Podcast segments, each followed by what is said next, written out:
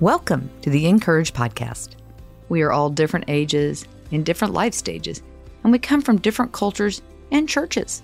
But our common thread is the hope of Jesus. Here's some of that hope to get you through today.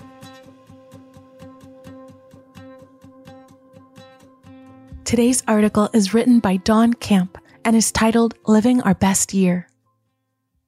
After three weeks of hospice care, my mother quietly passed away in her own bed, surrounded by friends and family on my 38th birthday. She never met the youngest of our eight children, much less their future spouses and the great grandchildren she would have known in a healthier life with a healthier body. I'm now the age she was when she died. My heart aches not only for the pain she endured, but also for 19 years worth of memories she's missed. I'm determined not to take these days for granted. Life is a gift.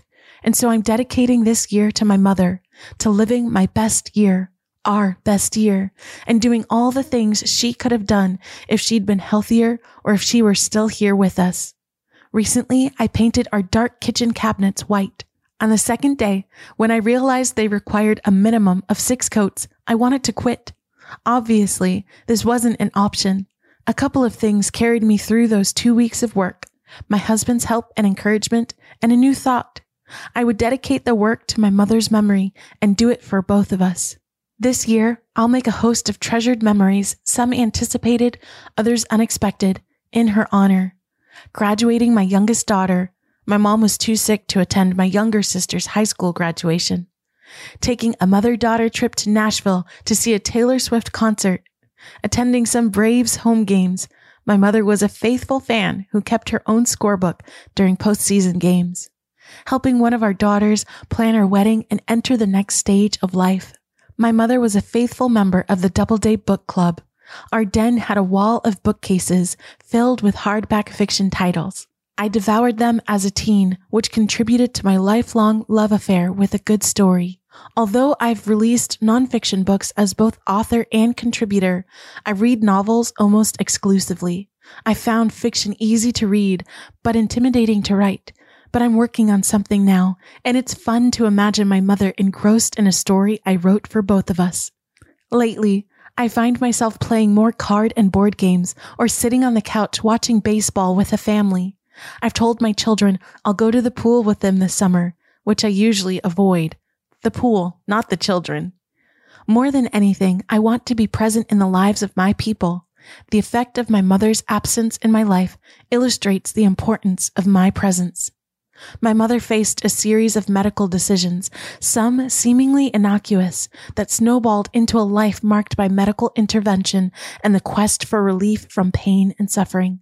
Dependence on doctors and pharmaceuticals dominated her existence. It stripped her of autonomy. Because of her experience, I don't make health decisions lightly.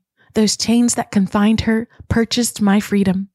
Yesterday, I walked with my son and grandson on what we fondly call the adventure trail. My mother used a cane for years and had a disability parking permit. She joked that we drove her to places to get a good parking space. She didn't have the ability to do basic things like grocery shop without help. I want to walk my dog and hike our neighborhood trails, knowing how happy my mother would be that I can. Lord, please don't let me forget that mobility is a gift. Although each day was a struggle, my mother lived with dignity. She was wise, outspoken, and honest. She was weak, but not lazy. She had a sense of humor and laughed a lot. Her family was precious to her. She was always there for me, always. She conserved energy, hoping she'd have the stamina to make it to church. Her faith sustained her. She lived out lessons you can build a life on. My child, listen when your father corrects you. Don't neglect your mother's instruction. What you learn from them will crown you with grace and be a chain of honor around your neck. Proverbs 1 verses 8 through 9. I hope my story demonstrates the power of a mother's influence. Our children gain an understanding of the world and how to function in it from us. It's true that motherhood can be a thankless job. With young children, there's much work and little recognition. With older children, you may feel forgotten or unneeded. My mother meant a lot to me, but I didn't always tell her so. Remember, God sees you. He sees what you do. Your dedication to your family not only benefits them, but it honors him. My mother had faults. I learned from them too. Perfection isn't possible this side of heaven.